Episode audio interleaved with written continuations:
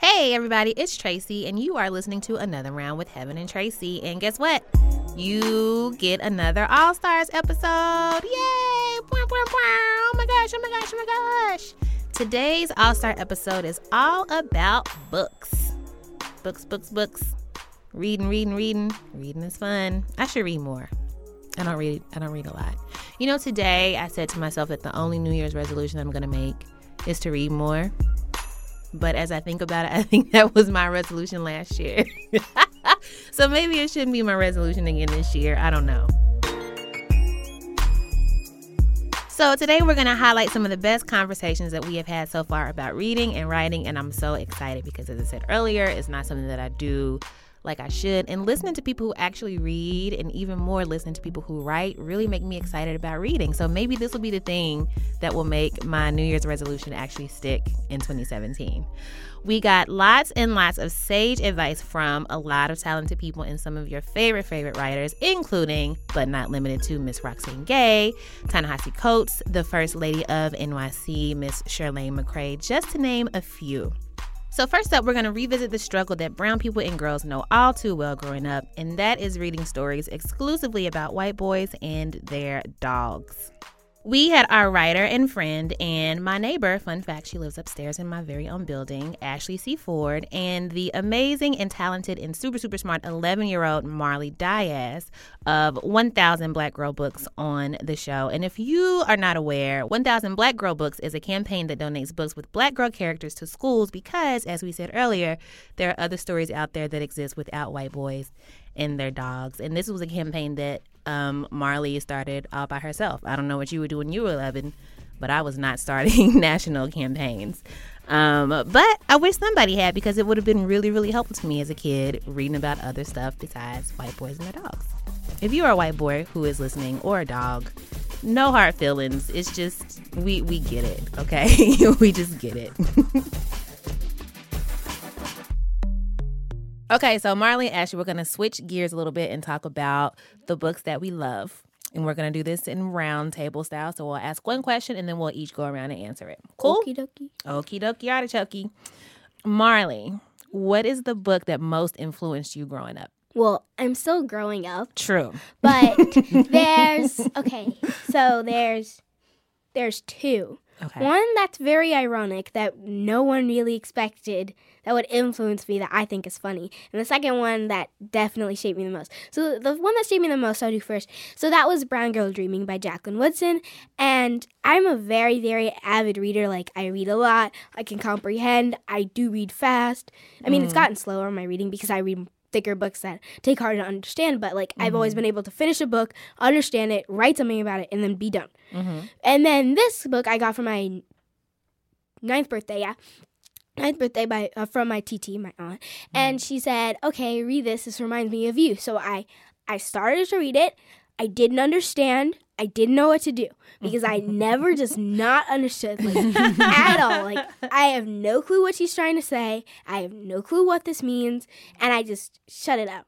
I just pushed it aside and forgot about it until the next year when my TT come my so my TT comes back and she says, "How is the book?" Mm-hmm. And I say, "I didn't I didn't even finish it because I didn't understand." And she said, "Maybe you should try again."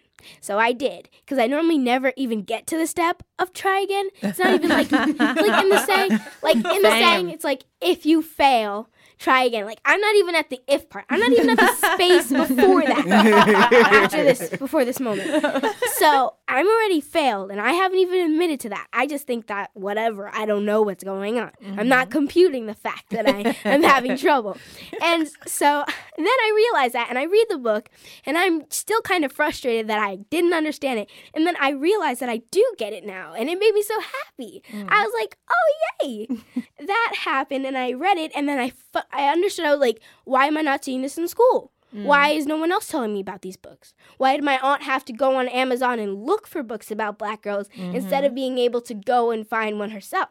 Mm-hmm. It just all hit me at once. Like, why is this not anywhere? Mm-hmm. So, and then I went to my class and I saw it in uh, my fifth grade class, and that's how the project started. And then this the, the first book that I read that actually influenced me, but was really funny, is that it's a book called Croc on the Rock. It's like a very simple book, And you'll never guess who the main character is. Is it a crocodile? Nope. What? It's a white boy and a dog. and it's one of the first books I have ever read by myself. Oh my god! Which is hilarious. and I love that book, and I still have it at my house now. Mm-hmm. And it's really funny now that the project just started, and I went through my bookshelf, like, what books do I have when we started? And I realized, why is Croc on the Rock here? Like, it doesn't belong here. and then I, I showed it to my mom, and she was like, well, this is one of the first books you ever read. And I was like, but but why? But why did we pick this one? Like, we should have maybe thought about that. but it, it did teach me how to read, and it, it expanded my vocabulary, and it taught me how to talk talk in full, complete sentences. So mm-hmm. it did help me become more articulate, but at the same time, it was against what my project is about. we all got to start somewhere. That's We okay. do. Ashley, what about you? The book that influenced you most growing up? I, I mean, I'm the same as Marley. I have two, and the first one is Amazing Grace, and that influenced me for weird reasons. I mean, uh, good reasons. First, being that the the little girl um, Grace, who is the protagonist of the book, is a performer or wants to be a performer and she really loves playing pretend. And for most of my life I wanted to be an actress, like probably up until I went to college and a friend of mine wanted to be an actor as well and ended up living in California living in his car and I was like I don't think I love acting that much. so I was trying to think of something I did love that much. But I loved the book because you know part of it is that this little black girl is told that she can't play Peter Pan because she's black and then also because she's a girl. Hmm. And, you know, spoiler alert, in the end, she not only does she get the role of Peter Pan, but she blows everybody away. Mm. And so I loved that. Also, um, my fifth, my um, kindergarten picture and the picture of Grace look almost identical. And so for a long, and my That's nice. father is an artist. Um, so for a long time, I thought that like my father had drawn the book for me. Um, so that's like a weird one that I loved. And then the book Walk Two Moons by Sharon Creech Oh. had a really huge effect on me. I actually reread it almost every year uh, because it's it to m- I, it honestly is to me one of the most poignant books about women and about grief that I've ever read in my entire life to this point. That sounds amazing. It does. Heben, what about you? I read a lot of books with young girls who were like inquisitive. um, so you know, your Harriet the Spies. Yeah. I read a lot of Encyclopedia Brown.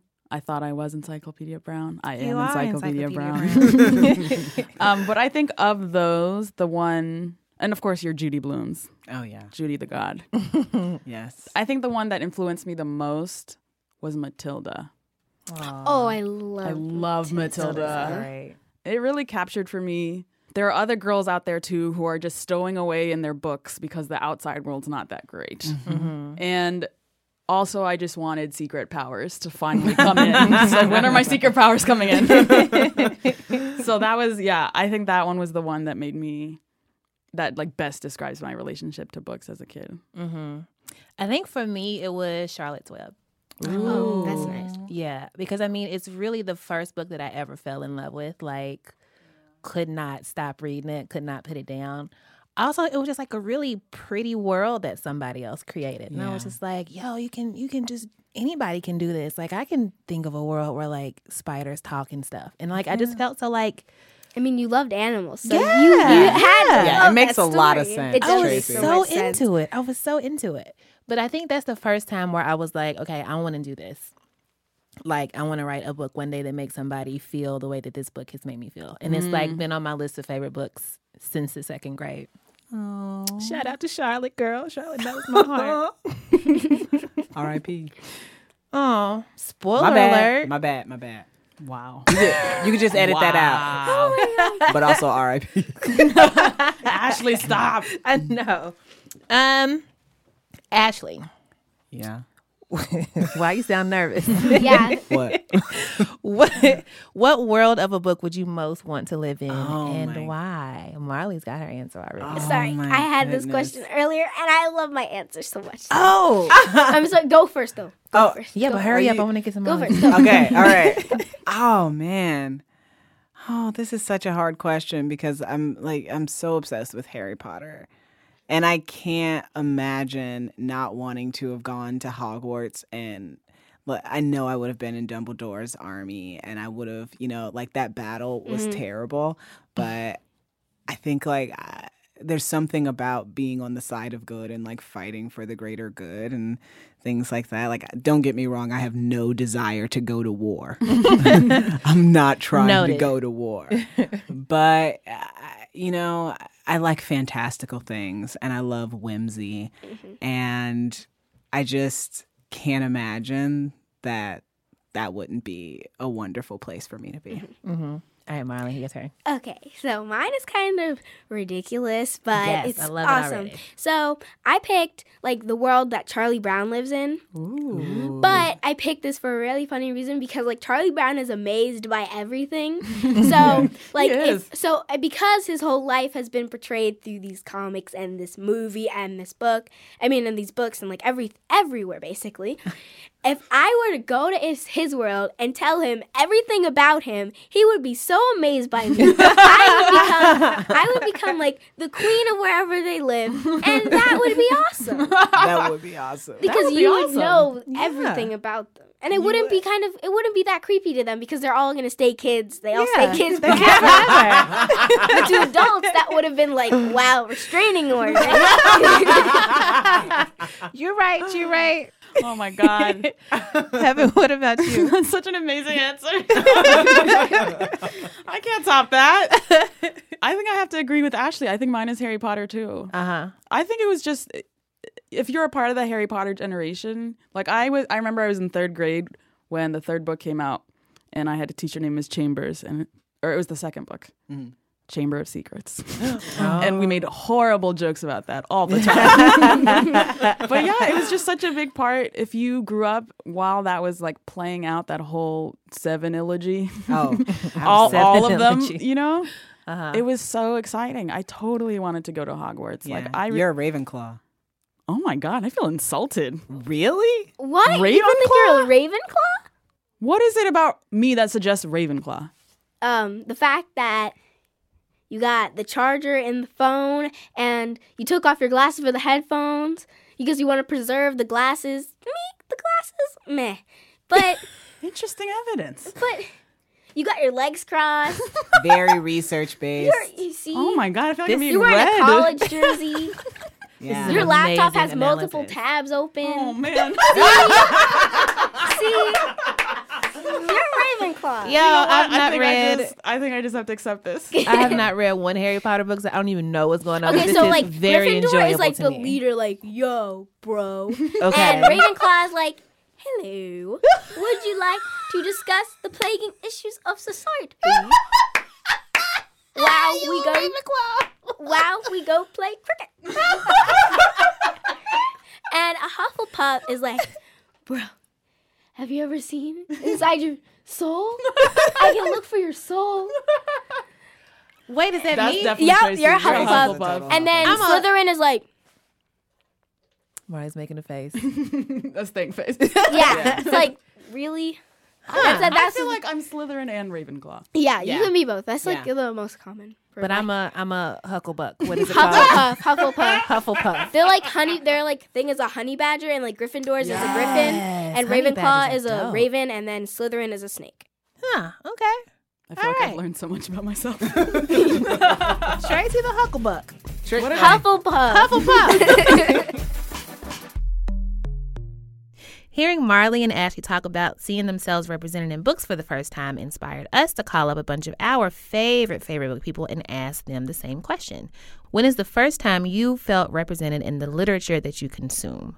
So, first, let's hear from Lisa Lucas. Lisa is the head of the National Book Foundation, which is in charge of the National Book Awards, which happened just two short weeks ago. Shout out to Jacqueline Woodson, who was one of the finalists in this year's fiction category. Yay! We're going to have her on later in the show, but first, let's hear from Lisa. I always saw some part of myself reflected back in literature. You're a little kid and you have your first crush and you read Sweet Valley High and you see yourself reflected back in the silly, you know, youthful crushing and and you know, first burgeoning understanding of desire um, in like a youthful kind of way. So you see yourself there. Um, I saw myself in, you know, some of the things that I was assigned at school. You read Maya Angelou's "I Know Why the Cage Bird Sings," and you think about you know yourself as a young black woman in the United States, and and you see some piece of yourself. But I, you know, I grew up. Um, in a really suburban town, I went to a school where I was one of very few people of color as a young person, um, all the way through middle school. Um, and I don't know. I lived in this kind of like weird, multicultural, you know, universe that I didn't always see reflected back. Um, I saw political stories. I saw historical stories. I saw stories that I totally related to, but didn't feature characters that looked like me. Um, but I don't know that there was one thing where it was just like, uh huh, this book, this book showed me me in a way that I couldn't see looking in the mirror. Um, the first time, though, I, and I always tell the story, the first time that I really um, saw something, some glimmer of who I was reflected back was when I read White Teeth by Zadie Smith. And it's funny, right? Because she's a woman who lived across an ocean in another country who was writing about a totally different reality, but it sort of um, it reflected back, you know, the fact that you don't have to look at race or a life in a traditional boxed in way. You can write a story about people that live all kinds of wacky lives and they can be brown and they can be, you know, they can be anything. And I really, I think I became a reader when I read that book. I remember I was just out of college. I must have been 21. And I bought it at the bookstore, you know, near my neighborhood where I was living in Chicago back then. And um, and I tore through it, and I thought, oh my God, I got to go. You know, I wanted to talk to everybody about it. I needed to go back to the bookstore and find something else, and it just like got me excited. And it, it, it really was like I had just come off of, you know, God knows how many years of school. And most of the reading that you do is prescribed. And it made me like an autonomous reader. Um, i felt like there was as an adult real choice there. Um, and it was because i saw something that reminded me of me in that book. And it was an important moment and an important book for me and again if you if i were to read it again today and i mean to reread that book i haven't in a while um, I wonder how much of myself I'll really see reflected back. I, but I think it just, I was so frustrated by not seeing, you know, people who went to the same kind of school for college or that, you know, had interracial families um, in the work that I was reading. So that was exciting. I think also it was probably in college that I came across Baldwin. And I think for me, that was like, just my first encounter with the kind of real talk I was looking for. There was intelligence and rage and um, a real lack of being willing to concede a point that was a fair point. Um, and that was exciting. You know, I think about um, the fire next time and the letter that he writes to his nephew. And he's just saying, We are celebrating emancipation a hundred years too soon because you know and I know that we're not free. And that for me was like, yeah, see, we're not. It's like it doesn't matter how smart I am, it doesn't matter what I do, I'm still not free. And um, and then I think there was a biography called Wrapped in Rainbows of Zora Neale Hurston, and so I'd read Zora Neale Hurston and I loved her work. And again, you know, sort of in that broad sense of relating to stories about Black lives. Um, I related to it. But reading her biography, where she was just this complicated, you know, totally. Um, she was uncompromising. She was totally weird. She marched to the beat of her own drummer. She was a an anthropologist and a novelist and an unreliable narrator of her own life. She looked like she liked to drink. She looked like a lot of fun. And she was smart as all get out. And I just thought, man, not necessarily I am like her, but I would like to be like her. Uh, I saw like a hero in that. And I think reading about her life was important for me. growing up, you know, there were lots of black voices. There have always been lots of black voices, or, or, there have always been a number of black voices that are excellent, that are telling incredible stories, that are moving, and that speak to, you know, the the way that black lives are lived in the United States. Um, but sometimes I feel like as like you know in my twenties, like a black girl dating, hanging out getting in trouble, suffering horrible hangovers or whatever you did when you were in your 20s. Like there wasn't like a book for that, you know, and I think that I was a natural reader. I was a born reader. I grew up with books. I, you know, I just gravitated that way. Uh, I studied English in college, but for somebody who doesn't, that's the entry point. You know, and so maybe there is a book that actually does reflect some of that. And the key is to help that potential reader find that book and then say, You have an invitation. Come on. You know, there's stuff for you too. Maybe it's not the stuff that's getting the most press. Maybe it's not um, what's facing outward at your local bookstore. Maybe it's not what you hear about or think about when we talk about literature, but it's there. And so, one, I can encourage more of that writing to be written and join the chorus of voices that are asking for it. I'm but one voice in that conversation but I can also direct people to it when it happens. Uh, you know, one of your colleagues, Saeed Jones, um, you know, wrote this incredible collection of poetry, and he's he's you know his voice is so um, contemporary and queer and beautiful and angry and um, if I went into a grocery store, I said to, you know, somebody who looked like they might be interested in poetry, and I said, Do you know Saeed Jones? They might not. But it's like, but if I can explain it and I can say, Look, this is a piece of work that you should really be excited by, they're going to maybe pick it up. So I think that there's two two pieces to it. I think that we need to make sure that we are allowing for the work to be written um, and creating channels for that work to be written. And that's not what I do. I, I celebrate work that's already out for the most part. And then once it's out, we've got to stand on top of tables and shout that it's there and that we're here and that there's something for us. You know, that Solange song that just came out, you know, for us, by us. Um, it's real. Sometimes there is stuff for us, and we have to we have to be loud about it. We have to acknowledge it, and we have to share it, and we have to pass it along to our friends. And and I think that um, you know from from from our perch at the foundation, you know, we can we can do that for a lot of different types of voices and a lot of different types of books, and that's the hope. My name is Saeed Jones. I'm the executive editor of Culture. I've always been a passionate reader. Um, I loved going to the library and reading books uh, on my own, and it was very important for me to be able to find books on my own. Um, I I was that student who I would read what was assigned in class, but it was I would I was more passionate if I felt that I had made a discovery. Um, and and in terms of like kind of when I started to see myself in books, it, it was a long time, you know, because um, you know I grew up in in the suburbs of North Texas, and um, I'm I'm gay. I was raised Buddhist.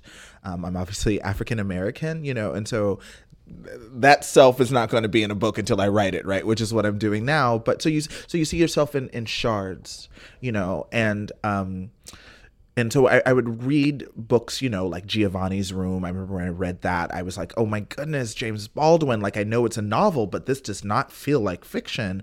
But of course, all of the characters in that book are white. So, right, you're getting to see masculinity and queerness, but it's, it's, it's a white European American experience.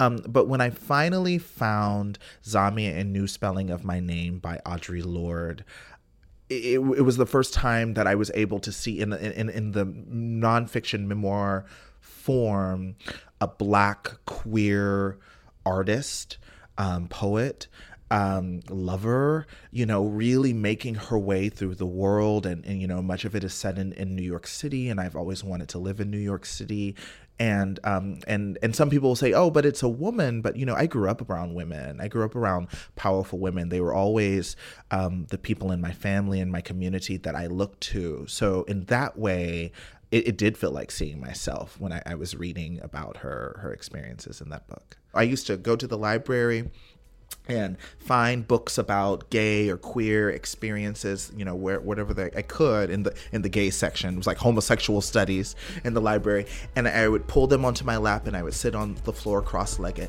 And then i would get like a history book to hide it in case anyone came near me you know? And that and that that was me like well through high school. That was my experience trying to find myself in books. And i would like to believe you know no one has to do that anymore my name is Jacqueline Woodson, and I am an author. Um, some of my recent books include Another Brooklyn, Brown Girl Dreaming, Each Kindness, and Locomotion. I write for children and very young children and adults. So, the earliest memory was a book called Stevie by John Steptoe. And it was the first time um, I read a book where not only did the people look like me, but they were speaking. They lived in the city. I was living in Brooklyn. They spoke in a dialect. Um, you know, um, I know one line is, you know, his mama kept calling him Stevie, but his real name was Steven. My mama, my name is Robert, but my mama don't call me Roberty. And and just kind of hearing the double negatives and all of that language that was very deeply familiar to me was this kind of moment where I, I thought, wow, I can do this. I can tell these stories about people who look like me. And then, of course, Eloise Greenfield um, was an, uh, a poet from my childhood who really spoke to me as a writer. And then later on, Virginia Hamilton and James Baldwin and the other people. But it was not until um, I read Stevie that I had been, wanted to be a writer for a long time, eh, you know, from a very, very young age. But I didn't see myself in so many of the books we were reading in my classroom.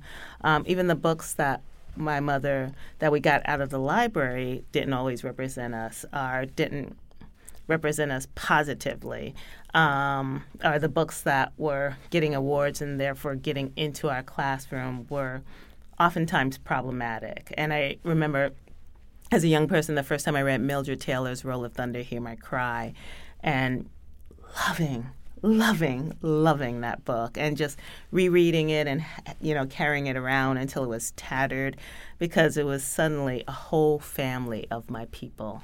Um, so I've definitely had different moments where I've had an awakening and um, and a place a point where I felt legitimized not only as a human being but as a writer.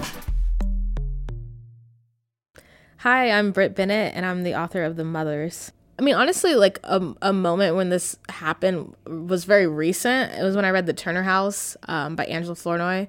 And that book came out last year. And I remember that was one of the first books I read that uh, followed a middle class black family um, that was having these struggles.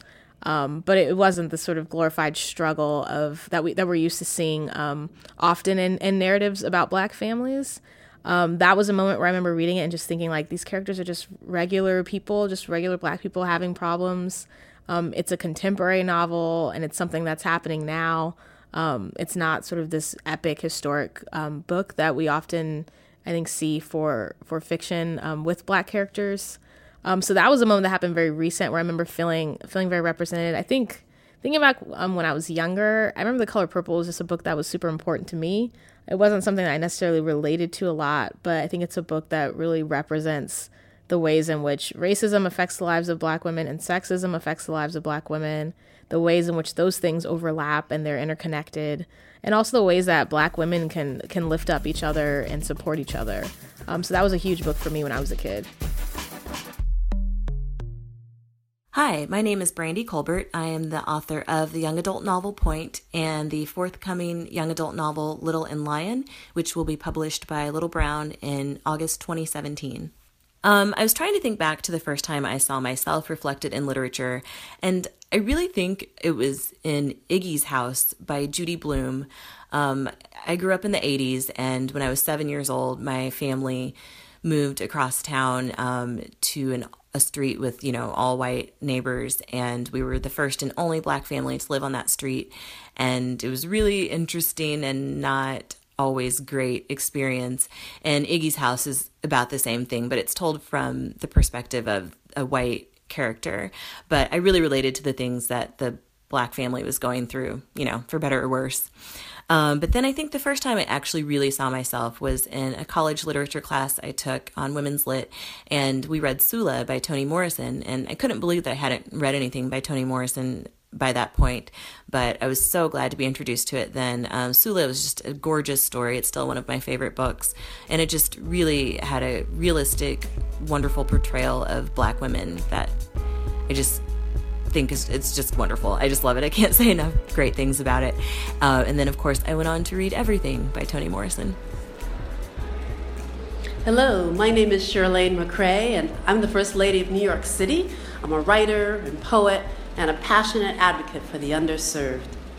When I think about the first time I saw myself reflected in literature, I, I always think about Toni Morrison's book, uh, The Bluest Eye.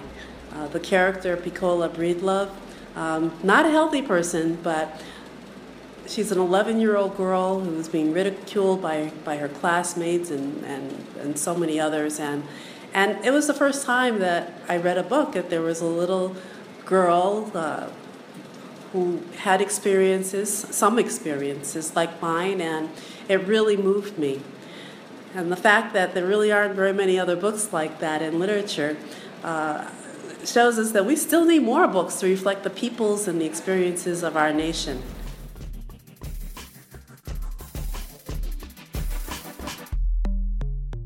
Hi, my name is Glory, and I'm the founder of Well Read Black Girl, which is a digital platform and an in real life book club based in Brooklyn, New York there's so many books where you don't see yourself. And I read a lot of Little Women and a lot of Babysitters Club.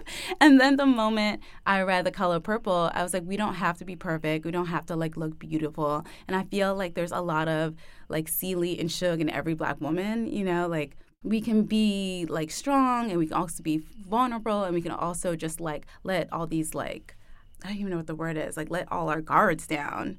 And when I read that book, I was just like, oh, this is it. This is it. Like, it doesn't have to be this perfect package. We can just be ourselves.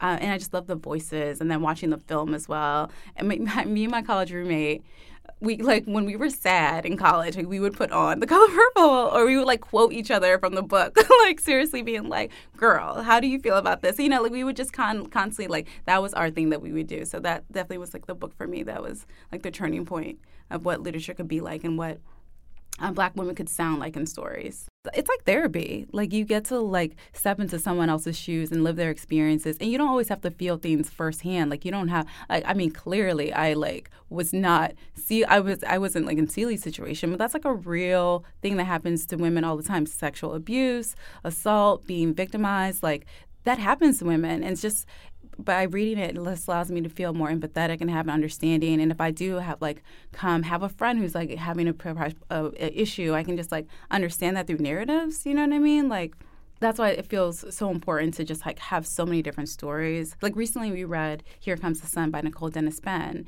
and she I was just so moved by her story. Just being a queer woman in Jamaica and having to deal with homophobia and all these like I mean, just violence. In so many scenes of the book, there's like violence happening. And you just have a different appreciation of what people are going through and how you can address it and how you can be like a, a ally in a way that's like real and not just not just on the page like you can take what you like read in a book and like apply to your real life and have a different a better understanding and have, and just be able to empathize with people's struggles and that's what like what happens when we had our book club and we met with her, we were able just to talk to her like, why did you write this? Like, what were the real life experiences that you had that influenced your writing?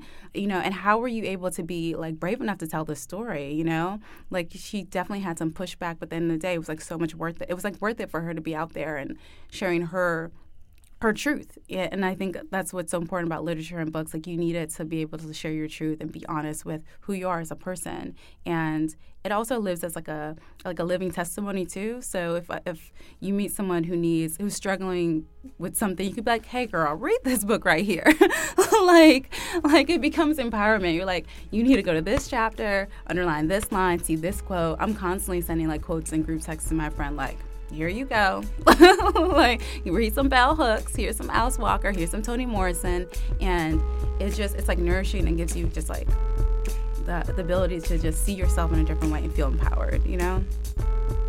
Hi Tracy, hi Heben. Uh, my is Jeff Chang, and I'm a super stand for another round, so I'm super happy to be doing this. Um, I am a writer, I'm an author. I have had three books that I've written.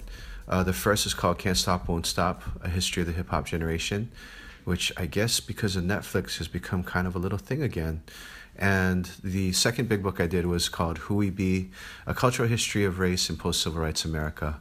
And my latest is a book called We Gonna Be Alright uh, Notes on Race and Resegregation. And I'm currently working on a project uh, which is a biography of Bruce Lee. I think the first time that I saw myself represented in literature were these little sort of collections of this comic strip called Wee Pals um, by a guy named Morrie Turner who was the first black syndicated cartoonist in the US.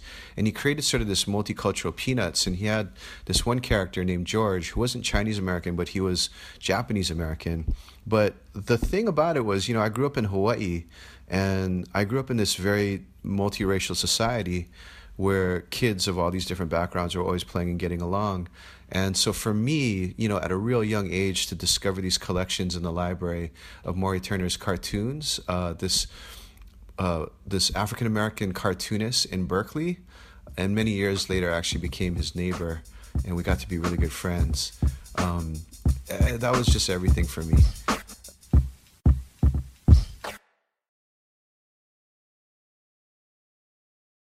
Hey, everybody. So, you just survived probably some very prickly conversations with your family around the Thanksgiving table. Congratulations. You did it. You survived. I'm assuming that you survived if you're listening to this podcast right now. Um, but guess what? There's another holiday coming. Oh no. So you're going to have to do it all over again. I don't know how soon you can expect a break from all of your awkward family conversations, but hey, guess what? No time soon. But here's the good news you're not the only one with a family that really, really loves to have important, contentious conversations over a delicious meal. It's an American tradition, you may even say. So here's what you can do. Because we love you and because we don't want you to go any crazier than you have to this holiday season, when you get into it with your family, whether it's at a holiday party or maybe uh, Uncle Joe's just like, you know what, it's Christmas dinner, let's just do this right now. Maybe it'll just be like walking down the hallway with your cousin uh, banana peel. the funny thing is, I tried to stop myself from saying banana peel, but I was like, rationally, you know what? Somebody might have a cousin banana peel. Here's why I thought that because I have an uncle named Bunny Rabbit, or maybe he's a cousin. I have an uncle named Hoghead. So I've heard crazier names than banana peel. this is taking a turn. Here's the point. Whenever you have a stressful conversation with your family around holiday time, here's what you should do call us or email us when it goes down and you're like, oh my God, I have to tell somebody about what just happened, and you can't find an actual human to look in the face then call us and look in your computer or your phone and tell us what happened. And in the next few weeks, me and Heben are going to select some of your stories and the people who told them to participate in an upcoming call in show where Heben and I chat with you, yes, you, about how you navigated this shitstorm that has been many people's holiday season so far. Here's how it's going to work. If you want to call and talk to us, leave a message at the following number. Get your pens and your paper if you are old enough to remember pens and paper or grab your little phone majiggies. I don't know. The number is 562 448 2899. That is 562 HIT BUZZ, which is adorable. and tell us in 30 seconds or less, preferably less, what your holiday conversations with your family were like, what did Uncle Junebug say? How did Aunt Shirley respond? Are you okay? How did you manage the thing that happened to you? What is going on? We want to hear all about it. We want to help you through it as best we can because in helping you get through your awkward family conversations, we help ourselves get through ours as well. You can also email us if you choose at another round at BuzzFeed.com. And when you do, don't forget to tell us where you're calling from because everybody loves to rep their city and or state and or township. What do they have in Canada? Townships? Manners?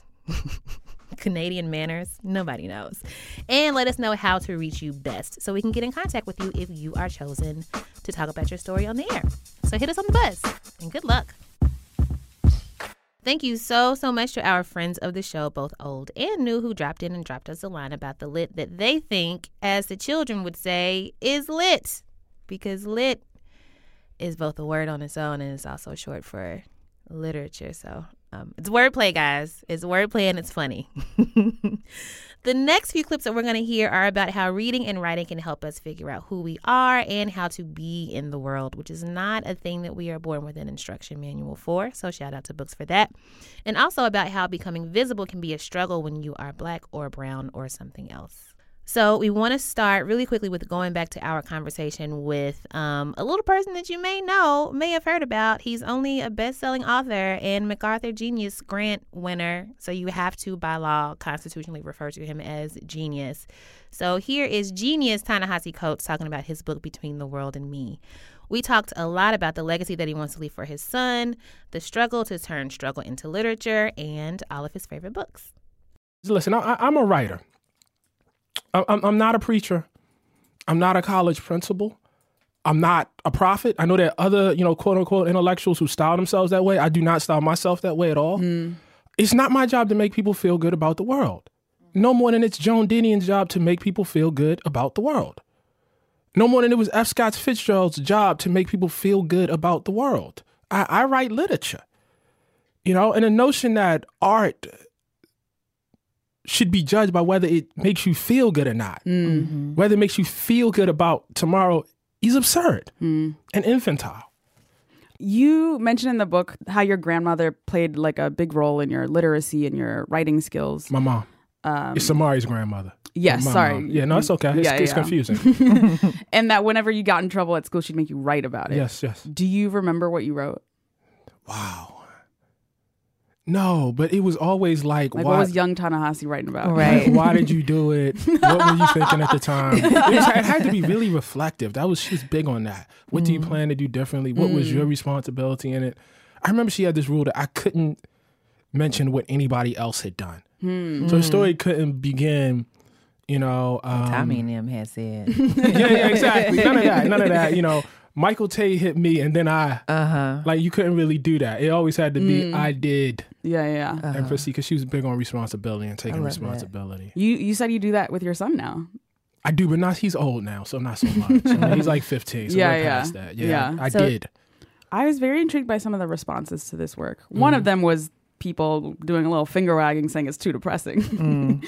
Which these people need to like, I mean, go watch a Disney movie. I mean, seriously, like, don't, don't, read the book then. Yes, don't read the book. It's cool. It's cool. Yeah. If you you know read read some uh, Harlequin novels or something. I mean, you know what I mean. Go go read. Yeah. Uh, I don't know. It strikes me as kind of patronizing to tell a black person. Yeah, you should write. You're not responding things. to this racism well, sir. But you know, I'm allowed this response. That, but black uh, people say that too. Mm, I mean, yeah. that's that's one of the chief response from black folks, and I think uh, one of the problems is um, there have been a number of writers and intellectuals who have decided that they're not going to stay in this lane mm. and they want to be activists.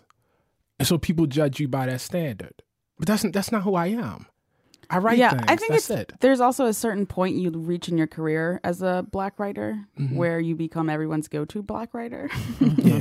So therefore, not only must you write, but you must change the nation. yes. Yeah, I hate that. Just you know, in your spare time, if you could. Yes. This um, is our rapid fire question segment that is rarely rapid fire called pew pew pew pew pew. These are finger guns because it's a gun and right. I got it. I, I got it. I got it. I'm here. Um, if people had the capacity to know more than one contemporary black writer besides Ta-Nehisi Coates, if it were possible, who would you recommend they start reading? Can I? Can we not just do one? Can we do like five? Yeah, several, yes. please. okay. Um, if it was just one, I she's I hate being cliche. I would pick Isabel Wilkerson easily. Mm. I just I don't want to be cliche here, but like Toni Morrison, it's cliche because everybody knows who Toni Morrison is. But it's just if you don't like if you haven't read Toni Morrison, you don't understand American literature right mm. now. Mm. I read um Americana, mm. and I know she's not African American, but that book, good lord, what people mm. don't know about me is I'm actually like a, a romantic. Aww. I know no one would know that. see that in between the world and me, but I like love great romantic comedies, mm. and that book is like something that people don't do anymore, and mm. it's like it's a straight like Jane Austen, Edith Wharton, mm. George Eliot, you know what I mean? Old school joint. And I love all, I mean, I love that. I don't say that in any sort of condescending way. I, blo- I blogged about all of those authors. but she flipped it and turned it into this big like epic. Mm. You know what I mean of, of of the of the diaspora. That is Mm. an, an an incredible book. One of my huge influences is poetry. I got I got to name some poets. Yusef Komunyakaa. Um, I would strongly, you know, recommend people reading Yusef Komunyakaa, who's just an incredible, incredible, incredible poet. Um, well, I can only answer this this uh, uh, personally, and um, Thavolia Glymph's book "Out of the House of Bondage," Mm. which is all about uh, violence that house mistresses inflicted on uh, enslaved black women, is incredible. And it's incredible because it goes against a common stereotype of the house mistress as somehow being milder than the Mm. house master. So this idea that that you know, which if you think about, it, is almost a little sexist. The idea that women can't dole out Mhm. violence Right. in the same way. I mean, it's tough to name like after James Baldwin, like like what do I say, the number one influence on on, on Between the World and Me, but it's high up there. Mm. It's really really high up there because the book is so physical, and the book is just all about the body, and it's Mm. like. I mean, vicious stuff like pokers in the eye. You know what I mean? People beating people with like you know cattle whips. I mean, women too. Like you know what I mean? And it, it really shows you a that like the capacity of violence is, is human. You know, it's not gender. It's, it's a human thing. You know what I mean? Um, and at the same time, that you know, like like a system of enslavement corrupts everyone, and there's no mild mannered ladyhood mm. that will exempt you from that. And when you see that, then you can understand how much violence has really, you know, you know, infiltrated, you know, the fabric of white supremacy and how key it is. Mm-hmm. You know, it's it's a great book. It's a mm-hmm. great, great book. More people should read it. I'm definitely gonna read it. Yeah. Short too. Like I think like maybe 200, 250, but you get through it in like a week. Hmm. Won't be a fun week. So that was Genius, Ta-Nehisi Coates. Once again, that is Genius, capital G, Ta-Nehisi Coates. Um, we've heard from him, and so now we're going to turn to Roxane Gay, who is one of my personal favorite favorite authors, and she teaches us that being able to represent yourself is the ultimate ultimate goal. Because what's the point of cultivating and earning and owning all of this agency if you can't use it to write like a New York Times bestseller or two, and if you're into it, maybe some erotica. Nobody's here to judge you. I may know somebody who has written erotica in a past life, but that's not what this show is about. So we're going to proceed. Um, if you are a child, this may not be the best thing for you to listen to. So go read a book or go write a book. Hmm? We need your voice in the world. I generally do stick to dick or cock in my writing. I mean, Mm. it's, uh, you're not there for the that. You're there for like how he uses it. Right. And so that's where I spend my creative Okay. energy. What are some like erotica tropes you could like do without? Oh God, woman is kidnapped. Oh, falls in love with her kidnapper. Uh-uh. Nah. Um, that. Oh, I always hate unrealistic, like physically unrealistic sex scenes. Like to this day, I'll never forget. I read a submission once for an erotica anthology, and a, a man was on a an escalator going up, and he was fucking a woman on the step above him on the escalator. You are lying. Think about it. Can I read this? and where can I find this? Right, his his dick would have had to been this long. We were just shown the entire length of Roxane Gay's arm, which which sounds very uncomfortable. It depends on how I use it. Girl, a little okay. hot, On that note,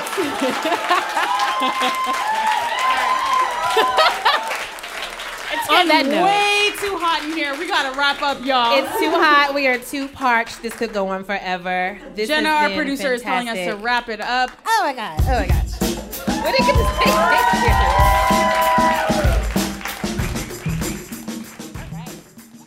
If you happen to be a parent or an adult person who is listening with a young person and you sent them out of the room because we just ended on a very risque note, you can go get them and bring them back because the rest of the show is wholesome. We promise. So, lastly, how can we forget the time that Heben, aka Optimus Prime, reminded us of how great Zora Neale Hurston was in our Black History clapback, where she breaks down for us how Zora was basically the OG of this carefree black girl shit. And she wrote real people and she wrote them her way. Today's clapback is on behalf of and in the spirit of my girl Zora Neale Hurston. Yes, I'm so excited. I don't know how familiar you are with her, Tracy. but I you think, insult me, madam. but I think it's safe to say she's become a little more uh, integrated into like common Black History Month knowledge. Right. You know, Right. like most people are taught about her, I think. Mm-hmm. So now she's like a literary giant. She's in the Mhm. canon, basically. Yes. But at the time that she was writing, she definitely was not. Mm. The thing about her, which I really, really love, is how unapologetic she was. Ooh. Their Eyes Were Watching God has so much country dialect. Yes. Like that was a big part of why people didn't like it. Like Mhm. respectable brown people were like, don't show us Yeah. speaking in this way. We speak proper English. the King's English. Yeah, and she had lot, like you know a lot of colorful language. People are dancing. People are you know all the things that respectable Negroes do not enjoy. Right. Their eyes Are watching God is essentially a story about a woman who's like on a journey to find herself. It includes a lot about love and marriage and uh, what it means to grow with someone, but it's also definitely a story about Janie and the journey she's on. Mhm. And it has one of the best opening quotes in uh, literary history. Which is?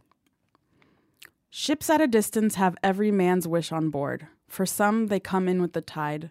For others, they sail forever on the horizon, never out of sight, never landing until the watcher turns his eyes away in resignation, his dreams mocked to death by time. That is the life of men. Now, women forget all those things they don't want to remember and remember everything they don't want to forget. The dream is the truth. Then they act and do things accordingly. That was beautiful. I And reread beautifully that- read, too. You sounded great. Thank you. I reread that first like paragraph like a thousand times. I was like, whoa, where's this going? but anyways, I really like reading the book in high school and I'm really glad it's become part of the canon because it was informative to me as well. Mhm. But at the time people did like responded like, you know, snooty Mhm. to it. Yeah. She had a lot of like tension with some of the Harlem Renaissance writers of the time, or just some of the more, like I said, the respectable Negroes. The bougie ones. The bougie ones. At the time, they had um, this literary magazine called The New Negro. yes. Which, of course, was like, it, it was started by Du Bois and, and company. Mhm. And it really carries out an extension of his idea of the talented 10th, Mhm. which is basically this idea that, like, the talented men of the race will carry us all for it. And of course, it's men. Of like, course, of course. but it's like there's a talented few that will carry the race. Mhm. These race men will uphold us all. so that's like their vision and that's their like literary sensibilities. And she's like, "Yo, I'm just trying to write like a beautiful novel. I don't want About my actual life. Yes. And my black ass life and what she I know. She says she was interested in quote writing a novel and not a treatise on sociology. Damn. She's like, yes, can I live? can I just write about some dope brown people I grew up with or something like that? You know. Mm-hmm. She also said she's quote thoroughly sick of the race problem. Mm. I feel like this is such a standard like black artist problem. Yeah. You got to write about everything we're all going through or Mhm. got to be a good example when white people are watching. Exactly. And you don't get to be like a regular individual human. Yeah. It's tiring. And she's also rare because she grew up in an all black town post Reconstruction. She grew up in Eatonville, Florida, and they had like a completely self sustaining town. Really, white people just passed by, they weren't a part Yeah. of it. So she was used to like never having to be like, oh, now I got to answer all these questions about race. It's Yeah. like, no, I'm writing a novel about love and finding yourself. One of my favorite quotes is from How It Feels to Be Colored Me when she talks about how she didn't even know she was black until she left Florida Mm. and left like the incubation of like this beautiful black bubble she was in. Yeah. And then she got outside and she was like, oh shit. Yeah, she goes, I am not tragically colored. I do not weep at the world. I'm too busy sharpening my oyster knife. Mm. Mm. Beautiful, beautiful. So she goes to Harlem as part of the Harlem Renaissance scene, but obviously feels a way about the new Negroes. so she started her own collective, and they called themselves the Niggerati. what? like very purposely trying to be like cheeky about Uh-huh. Their literary sensibilities. The Niggerati. I never knew that. Oh my gosh. So she had the idea to start her own literary magazine. She said there needs to be, quote, more outlets for Negro fire. Mm. She's like, I got the flames emoji for y'all. I got it. So she started a literary magazine called Fire. Two exclamation points. Hmm. Fire, exclamation point, exclamation point. And the motto was Tracy, I'm gonna need you to help me on this because you know you know I can't say I got you. I got you. anything in a country accent. fire, fire, Lord, Lord. no one needs to hear this. Please say it. Lord, that is so cute. I can't say it. It sounds horrible. But that was the motto of the literary magazine. She's like, Uh, I got the flames for y'all. So I believe what we were going for is fire, fire, Lord. Yes. Lord. yes. I got you. That is what I was going for. oh my God. Oh, you're the cutest thing in the world. So sadly, the the magazine only lasted one issue because Oh, of funding damn. issues. and she was like off at school, and you know she was like doing anthropology with like the with like Margaret Mead and like the founders of modern Mhm. a- anthropology. So she's doing a lot of shit. She's busy. Her whole life is the clapback. There's not Mhm. one specific moment. Just her whole sensibility about. It's that quote you say all the time that I love. Like, I demand to be my full self in every space that I'm in. Right. She did not apologize for that. And one of my favorite quotes all time in human history comes from her Mm. from this essay what it feels like to be colored me she said sometimes i feel discriminated against but it does not make me angry it merely astonishes me how can any deny themselves the pleasure of my company it's beyond me Blue. Beautiful. beautiful I think that all the time. Like, how dare you? Your You're life must be missing out. so, shout out to my girl Zora. Yes. It's so crazy that even though she's huge now, she died in obscurity. She was poor. The only reason we know of her is because Alice Walker went to her unmarked grave Mm. and was like, "We need to be talking about this woman." Mm. So shout out to Black women holding each other down. Yes, Shout out to. Zora Neale Hurston and Alice Walker. There is um, a Zora Neale Hurston themed restaurant in DC called Eatonville. Yo, It's beautiful. we should go. Yeah, I'll go back. It's good. Shout out to Zora. Zora. It's beyond me.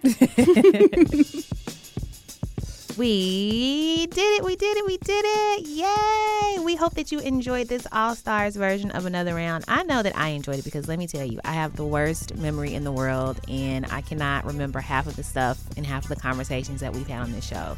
So this has been really, really good to jog my memory and be like, hey, you know what? This another round show. It's not bad. People should listen to it sometimes. I'm glad that you guys listen to it still. Um, hope you really, really enjoyed this episode. And if, like me, your goal is to read more, maybe it's a resolution, maybe it's just a thing that you want to do for your Tuesday or your Wednesday or your Thursday. I hope that we gave you some really, really good spots to start. Update your reading list. Tell us what you're reading. Tell us what you want to read. Ask us what we're reading. Maybe I'll be reading something by that time and I'll have an answer for you. Um, tweet us. Tweet us all of the book things at another round. And make sure that you're subscribed to the newsletter because we are going to put links to all of the episodes that were featured in this episode in the newsletter. And we're going to have even more recommendations for other genres that we did not get to today. So there's too much goodness in the newsletter for you to not get it. If you want it and you don't have it yet, go to BuzzFeed.com slash another round slash newsletter and get you some goodness. This episode was produced by the gregarious Shakita Pascal and the also gregarious Julia Furlan, with production support from Meg Kramer and Nina Patuk, with editorial oversight from Eleanor Kagan. Yay! Shout out to our in house musicians. Please follow the supremely talented Jean Grae on Twitter at Jean Greasy and the also supremely talented, I need more adjectives. Everybody is the same thing in these credits. I'm sorry. Don Will of the Almighty Tanya Morgan. You can follow him on Twitter at Don Will. You can follow me on Twitter um, at Brokey McPoverty if you're in the mood for some questionable social media decisions. And you can follow Heben on Twitter at Heaven Rants. That's Heaven like the place in the sky, and Rants like the thing that people say Kanye does. And you know what? Sometimes he does. I'm going to say it. I agree. Sometimes he be ranting. You can send us an email at another round at buzzfeed.com. You can tweet us at another round. You can Facebook us at another round. We're pretty much another round on all of the social media things. Don't forget to sign up for our newsletter. You can do that at buzzfeed.com slash another round slash newsletter. Drink some water, take your meds, call your person, and read a book. I'm going to read a book too right now. Bye.